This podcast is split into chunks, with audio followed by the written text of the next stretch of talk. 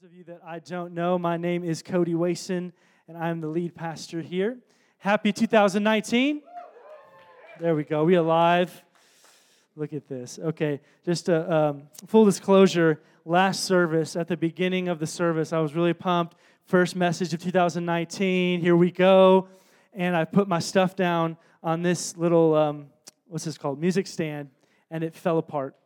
And it dumped, and it just, it just, so we're off to a better start already. Way to go, 5:30.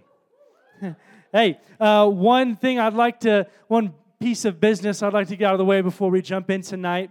If you were here, I don't know when it was, a couple months ago, um, I gave a message, and in that message, I talked about how um, I'm from Chicago and how near and dear a certain football team is to my heart.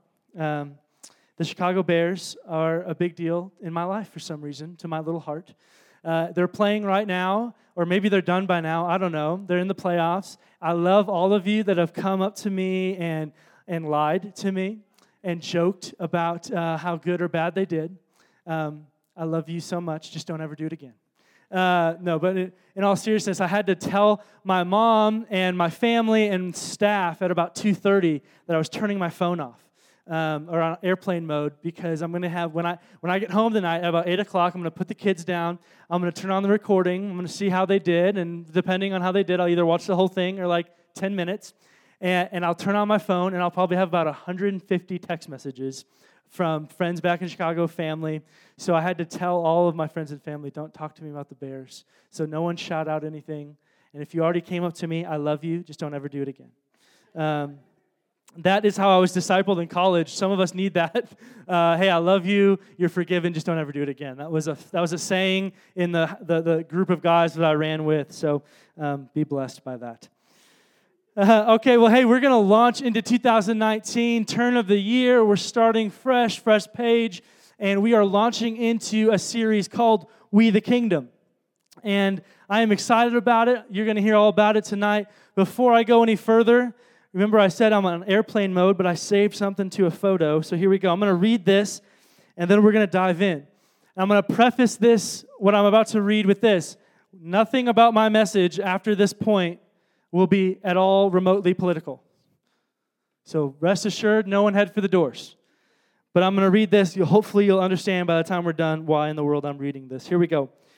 We, the people of the United States, in order to form a more perfect union, establish justice, ensure domestic tranquility, provide for the common defense, promote the general welfare, and secure the blessings of liberty to ourselves and our posterity, do ordain and establish this Constitution for the United States of America.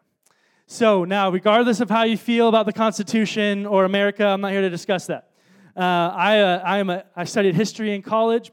I don't know what it takes to be a history buff. I'm not there yet. I think you have to be a lot smarter than me.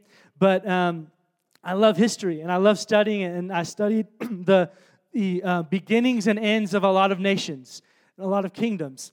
And when you read a, a, preamble like this, this is the opening statement for our Constitution, for uh, the rules and regulations that would govern this country. Uh, and when you start looking throughout history, most kingdoms, most countries, most uh, nations have some sort of founding document. They have, excuse me, some sort of. Can someone give me a water? I'm like about to. I don't know what's going to happen if I don't get water, but it's not going to be good. but when you look when you look at nations and kingdoms around the world, most have this defining document or set of documents that the purpose of it is to state the intention of the nation, who they are, who they are not, what they're about, what they're not about. They're used to uh, tell the citizens of that nation what their rights are, how they're expected to, to conduct themselves, and what they're allowed to do and what they're not allowed to do. And so, oh, thank you, Chris. Now here's the awkward I have to take. Oh, yeah. That was perfect timing. Okay. So, why do I bring all this up? Why do I bring up the, the preamble of our Constitution and, and, and different kingdoms around the world? Well, when you look at the life of Jesus, in the ministry of Jesus, just start in Matthew. That's the first gospel.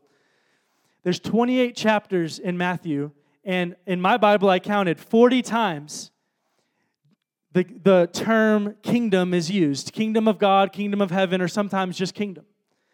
That's 40 times in 28 chapters in just one gospel that the term is used. It's a pretty big deal. And it begs the question what is this kingdom that Jesus is talking about? What is this kingdom that he's proclaiming? And what is this kingdom that, that are, are, are, if you're a believer in the room, if you've given your life to Jesus, if you call yourself a follower, that you would consider yourself a part of this kingdom? See, if I went around, a lot of us, we like to sing songs, we like to have sayings, Christianese, all this sort of stuff. Maybe you've heard about the kingdom, consider yourself a part of it. But it begs the question what defines the kingdom of God? What is it? And why does it matter so much to Jesus that he talks about it so much? In fact, after his baptism and his, he's tempted in the wilderness by the enemy for 40 days, the next part of his story we read in Matthew is in chapter 4, verse 17. From that time on, Jesus began to preach, Repent, for the kingdom of heaven has come near. So Jesus he inaugurates his ministry. He begins his ministry by saying these words Repent, the kingdom of heaven has come near. And here we have Jesus moving around the Judea, the countryside of Judea, preaching this message that the kingdom is here. We're going to come back to why that was such a groundbreaking, worldview crushing, crazy. We're going to come back in a few minutes to why that is the statement that would get Jesus killed. But in order to understand why it was so important to him, we have to understand the full biblical picture of the kingdom throughout the Bible, throughout the story of God and man. So we're going to go back to the beginning for just a few minutes. I'm going to rush us through, hopefully in a very uh, um, helpful way, the story of, of, the Old Testament in a way that talks uh, about the kingdom. Y'all with me? All right. Feel free to make noise, just not inappropriate noise. So, all right. That's an appropriate noise, Marcia. That's a good laugh. All right. Genesis 1. Don't throw that, that verse up there yet. So well, I'm just gonna I'm gonna summarize Genesis 1 for us. Genesis 1, the creation story. God is painted in the picture of creator and author and, and supreme ruler of his creation. He out of nothing, he creates the earth, he creates everything in it.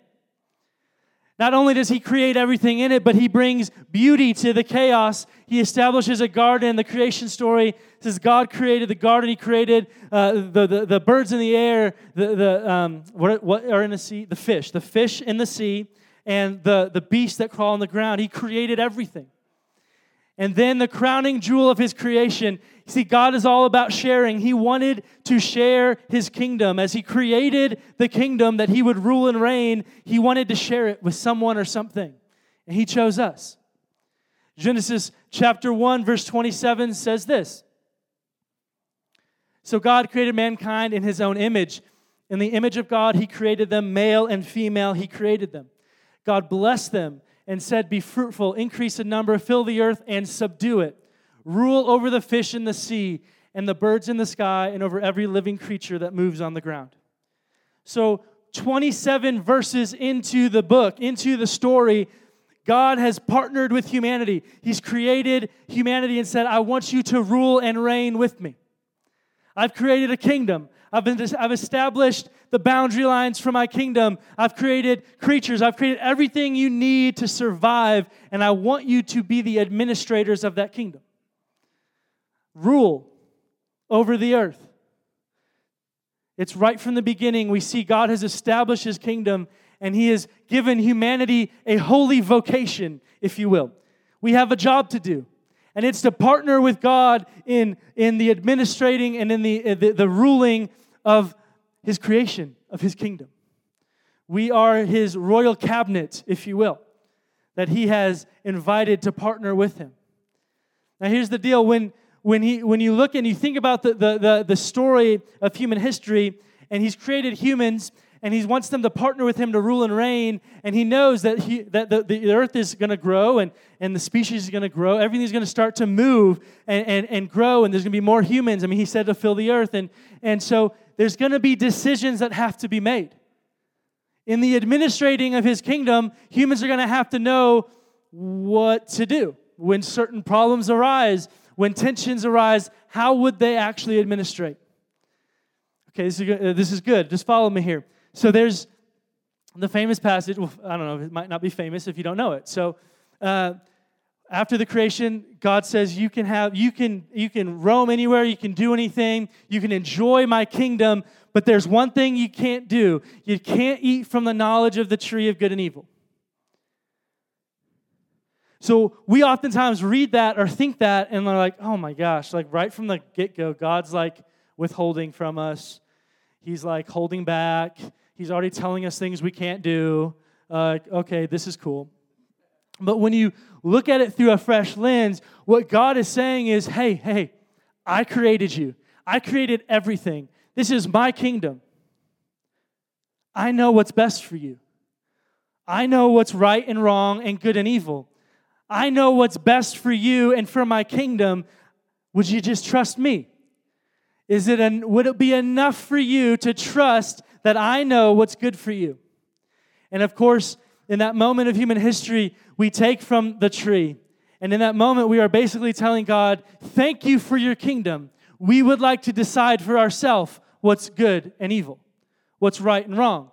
Thank you for this amazing kingdom that you're letting us live in and you want us to rule over, but we will take it from here. We know what we'll decide for ourselves. We will define for ourselves what's right and wrong, what's good and evil. Um, there's a thing that's amazing, and it's called the Bible Project. Um, and one of the founders of the Bible Project is a guy named Tim Mackie. Is that Tim? Oh, oh t- t- Tim, are you here? Oh, no, it's Eli. Okay. that would have been awesome. Just came over from Portland, like hanging out. Okay. So there's this thing called the Bible Project. Tim's not with us, but we love him. And um, and I was listening to a message by, by Tim on, on, this, and this is the phrase he used for this moment in human history is he says that God had, had established a kingdom and invited humanity to partner with him, and in this moment there was a hostile takeover of the kingdom. Humanity had taken over the rule and reign and the administration of the kingdom. And the, the, the way that God had intended life to go, the way God had intended you and I to relate to one another, the things he had intended for us to experience was fractured as humanity chose to try to define for itself right and wrong, good and evil.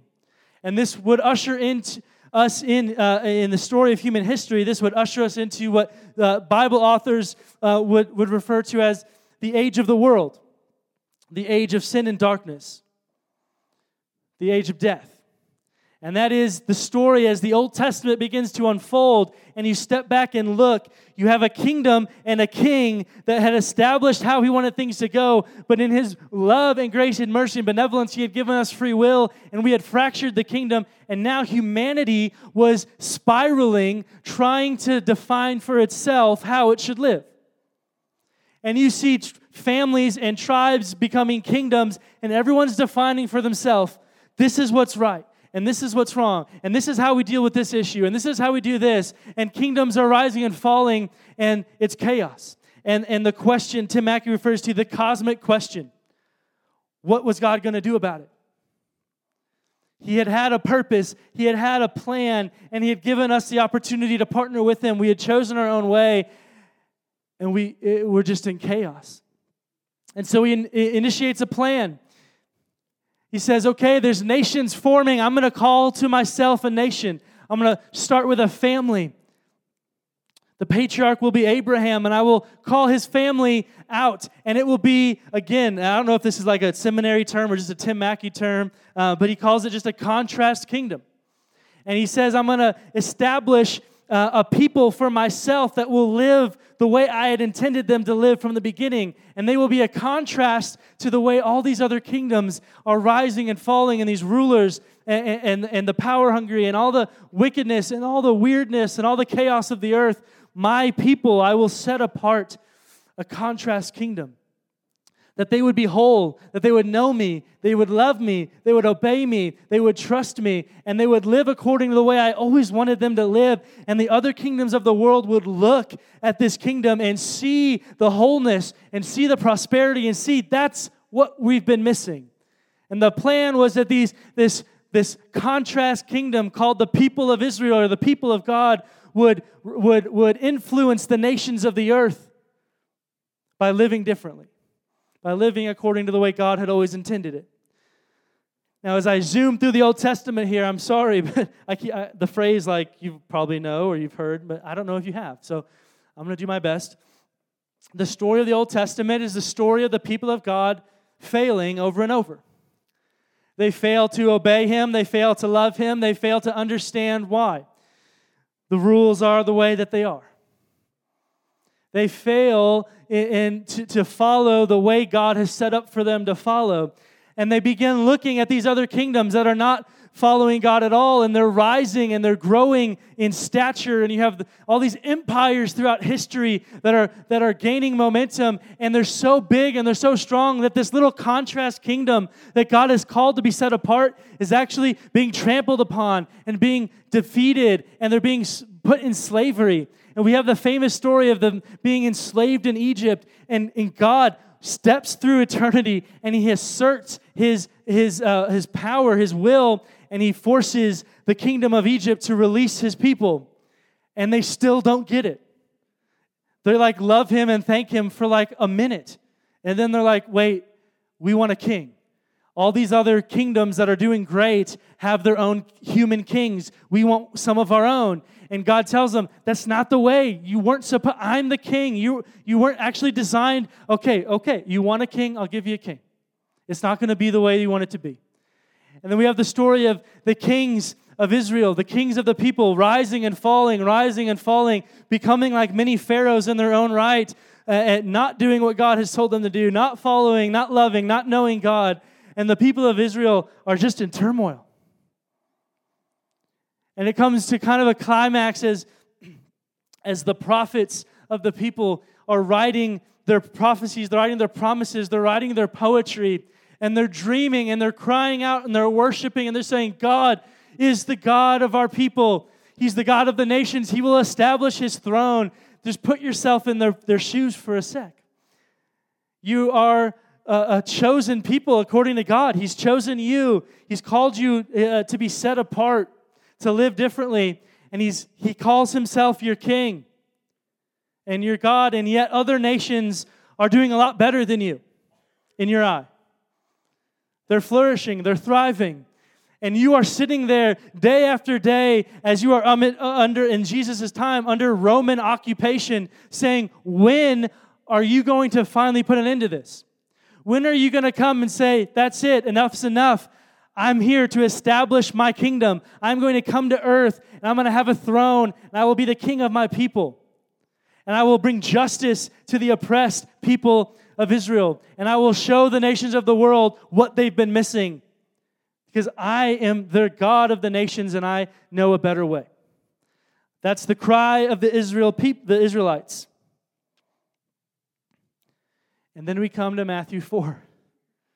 And there's a 30 year old carpenter's son who starts walking around the countryside of Judea, going into synagogues, synagogues, talking to Jews and saying, Repent, the kingdom's here.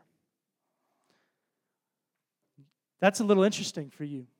Now, you, if you're still pretending to be um, a Jew. Uh, if you haven't been pretending, then I don't know. Uh, but if you still, if you're, if you are in that place, if you are one of the people that Jesus is talking to in this moment, you are, you are ec- ecstatic, you're confused, and you're hopeful. I'm going to get to see it. Finally, God is going to step in. And all these punk kingdoms that have been uh, ruling over us and putting us in slavery and, and, and just conquering us, they're going to get what's coming to them because God's going to come and He's going to set up His kingdom and He's going to start kicking some butt. I know that's a.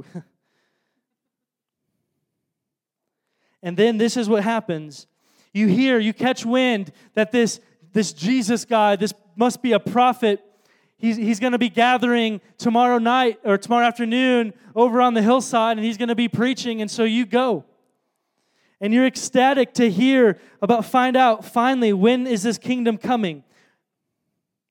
And this is what you get. Matthew 5 seeing the crowds he went up on the mountain and he and when he sat down his disciples came to him. I'll, I'll read this since it's a different uh, translation. And jesus said blessed are the poor in spirit for theirs is the kingdom of heaven. Blessed are those who mourn, for they will be comforted. Blessed are the meek, for they will inherit the earth. Blessed are those who hunger and thirst for righteousness, for they will be filled. Blessed are the merciful, for they will be shown mercy. Blessed are the pure in heart, for they will see God. Blessed are the peacemakers, for they will be called children of God. Blessed are those who are persecuted because of righteousness, for theirs is the kingdom of heaven. That's the message you get. Jesus doesn't speak of the plans to build a castle and a wall and an army.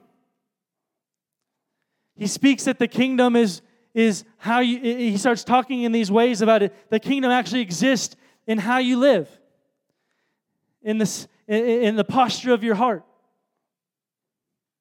And you get a little angry because you want an army. And in Luke chapter 17, some of the, the leaders of the Jewish, some of the religious uh, leaders of the day called Pharisees, finally get to talk to Jesus about this. And this is what they say in uh, 17, verse 20. Once, on being asked by the Pharisees when the kingdom of God would come, Jesus replied, The coming of the kingdom of God is not something that will be observed, nor will people say, Here it is or there it is, because the kingdom of God is in your midst. And Jesus, once and for all, he tells the leaders of the people it's not going to come in a building. The kingdom of God is not a building, it's not the Falls Event Center, it's not a church. It's in your midst. It's alive in the hearts and the minds of the people that call God their king. And guess what? He sent me to be flesh and bone king. He sent me to be the king to, to not just write you a preamble and a constitution and tell you how to live. That's done with. I'm here to model the kingdom. I'm here to show the kingdom this is what it means to be a member. It's not reciting or taking a test or getting an ID card. It's not a building or a program or denomination. It's the people of God submitted to the will of God, manifesting the rule, reign, and authority of God. That's the kingdom. And where that is, the kingdom is.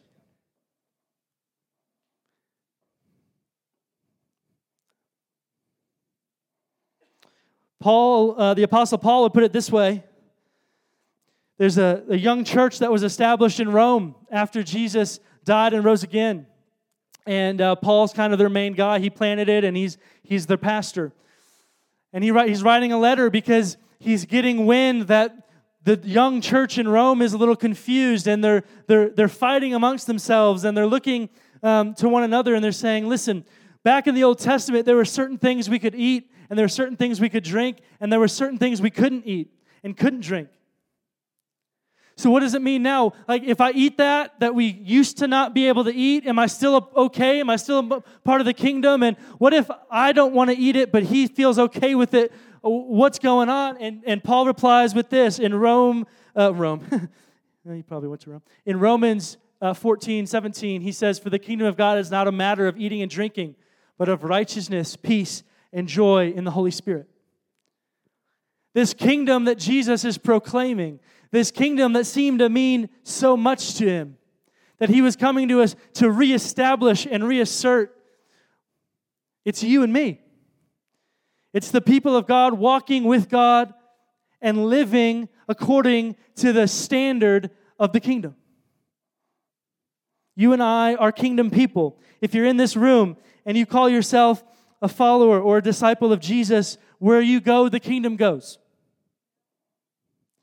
Now, our kingdom is different. It's always been meant to be different. Ever since the fracture then in humanity took it our own way, ever since then, it's always been uh, it's always meant to look a little different. You look at different, I mean, it's really easy to just think about. I mean, look, like, I don't know how many of you traveled internationally. Nations and kingdoms look different. They have different rules, cultures, different DNA. You know, we, we drive around Salt Lake, every once in a while you see a bumper sticker on the back of a car, not of this world. Like, like I'm, I'm, I'm a part of a different kingdom. And if you're in the room and you have that, praise God. It's like a little bit of a like a yeah cliche. I'm not of this world. I'm a part of a different kingdom. I'm a part of a different kingdom. Our kingdom was meant to do things a little differently. We're meant to think about life a little differently. We're, about, we're meant to do life a little differently. I'm not talking about uh, as Christians, as followers of Jesus, we're meant to be weird, socially inept, different people that don't know how to interact with people or talk to people. We're just those weird, bumper sticker loving people that don't know how to interact in a normal, functional way. What I mean is, we're called to look at life, we're called to look at our relationships a little differently. We're called to look at our marriages a little differently.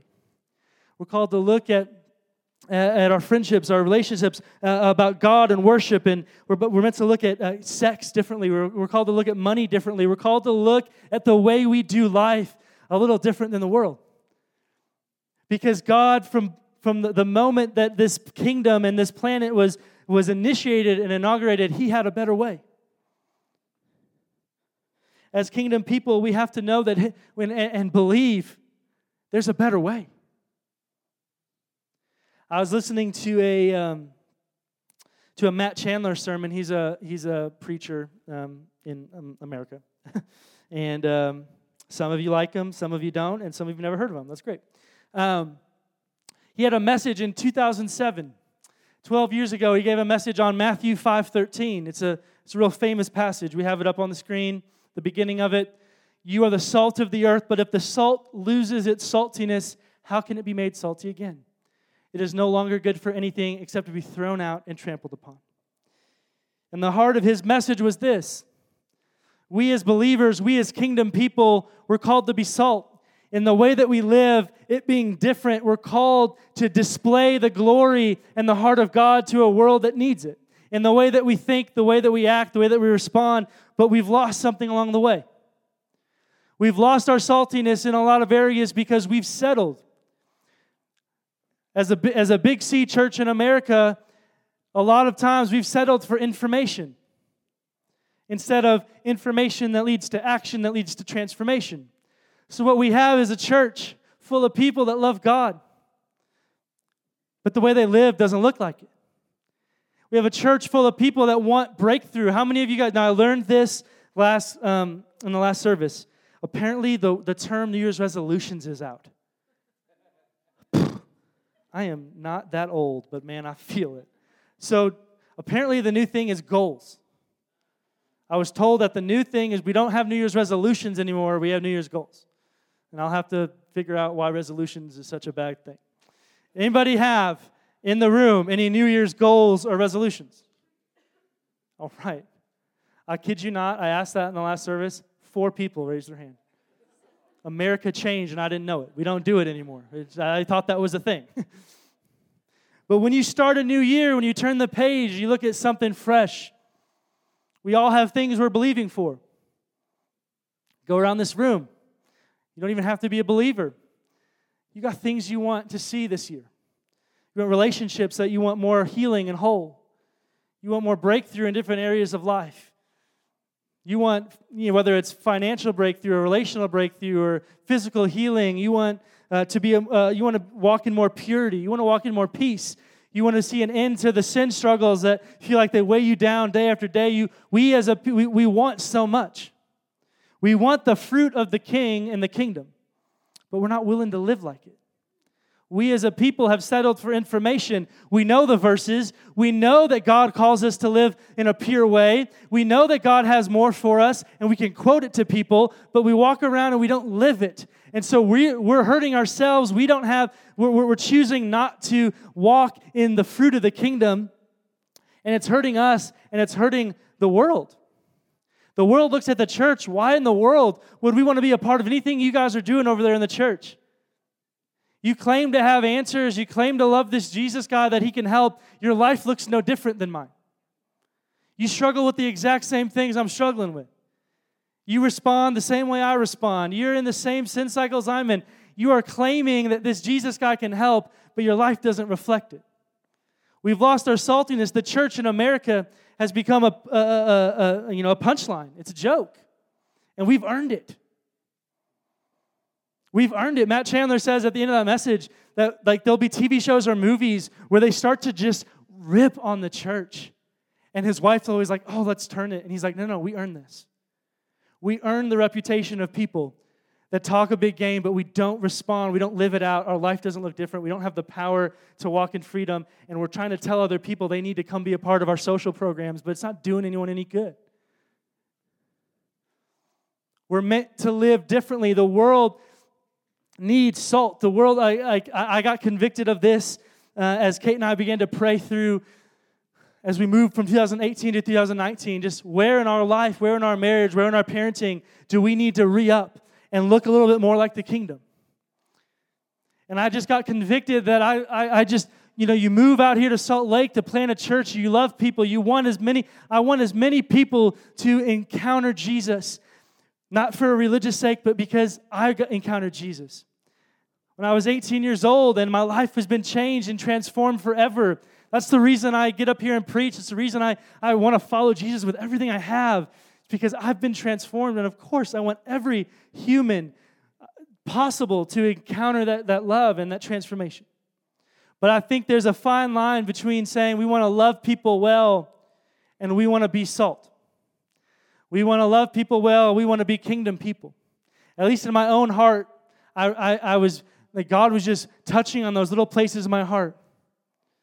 You say you want to love people and reach people, the best way to do that is to be kingdom you're by, by, doing both by, by straddling the line of kingdom by saying well i'm, I'm going to be a part of the kingdom of the world. I want to I, I want to love them. I don't want to offend anyone. I don't want to hurt anyone's feelings. I don't want to say anything that anyone wouldn't like. I want everyone to like me. I want everyone to follow me on, on instagram. I want everyone to like love me as a human. Uh, but i also am a part of the kingdom and i believe god wants to transform people's lives. I have to pick like, like, like if I really want people to encounter Jesus, the best way to do that is to be salt. People need to, to, to hear Jesus in the way I talk, to see him in the way I act. They need to see the way I respond to my wife in public and say, that's a little different. They need to see the way I go pick up my kid from school and the way I treat her. That's a little different. They need to see the way I honor the person in the gas station who, who is, is being belligerent and, and angry. This happened the other day. Like, just, I thought it was going to be on CNN. Like, just a person, like the Lord loves them. Um, I didn't like him in that moment. How am I going to respond? Am I going to respond like everyone else? Hey, that's you. You you cut me off. Yeah, you need to get to the back. I'm gonna let's go throw punches outside. I'll teach you a lesson. That would have been very appropriate in the world. They need to see something different. How we handle our dating. They need to see something different. Oh yeah, God like love. God's got a, a heart of purity for you, um, but just don't look at the way I do my relationship because it's it's not there. But you should do it that way. It just doesn't work. We as a king, we as kingdom people have to look at ourselves in the mirror and say, God, I want to love you more. I want to know you more. This is my heart for all of us in 2019. That we would fall more in love with Jesus than ever before. That we would know him and follow him and love him, and that we would realign our hearts and our minds and our actions to be kingdom people. To say, God, you're the king. I choose a different way than Adam and Eve. I, I choose to say, you know what's best. This whole thing, being a kingdom person, is about relying on relationship with Jesus. Check this out. This is, this is going to maybe blow your mind. So, if Adam and Eve had obeyed and responded rightly, they would have never eaten from the tree of the knowledge of good and evil. Right? Which means you and I were never meant to know what was right and wrong. You and I were never meant to know what was right, wrong, good, and evil. We were meant to rely on our relationship with God. We were meant to, to ask Him every step of the way. Hey, I don't know what's right in it. Is this right? No? Okay, I'll do this. Hey, I don't know how to handle it. What's right? I'll go this way. We were never designed to define for ourselves right and wrong and create a moral compass in our mind. We were meant to be in such relationship with our King that we could just rely on Him and trust Him. Crazy thought? Maybe just me? Yeah, that's good. It's really good.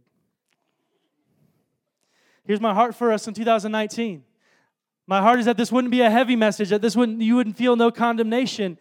But there'd be, just like I had in my moment with Jesus, just a, a re upping and saying, Jesus, I, I, I love you. I don't want to miss out on the fruit of the kingdom by pretending to love the king or pretending to love the kingdom. I want to be all in. Make me a kingdom person. What does that mean? Uh, we're going to talk about it the next eight, nine weeks. We're going to go into what does it mean to be a kingdom person? What are the core principles and DNA? What, what do kingdom people do? And how do they behave? How do they think? I'll give you a hint. Next week, we're talking about walking in relationship with the Holy Spirit. As kingdom people, oh, it's so good. It's so good. All right, how much time do I have left? Oh, wow. So I want to I just want to wrap up this way. You and I were meant to live differently. The kingdom's supposed to look different. And this year, my, my uh, heart and challenge and prayer for all of us is that we would meet with Jesus, that we would fall more in love with Him, we would know our King, and that we would raise the standard in our own life. Not out of a judgmental way, not out of a religious way, not out of a way of, I'm going to do this better than anyone else in the room, but out of a heart that says, God, you designed a kingdom. You designed a way I should live. I want to follow it. Help me to be a kingdom man or woman. Where in my, where in my life is my life looking more like the kingdom of the world than the kingdom of God? Where do I need to say yes to some things and no to some things so that I can be more kingdom minded? All right. I'm excited for where we're going this year. I'm excited for what God has for us. And I'm just, I'm a pastor at the core of my being. So I'm just, I'm throwing that out there once again. If you did not, if you felt condemned or unloved by anything I said, come talk to me.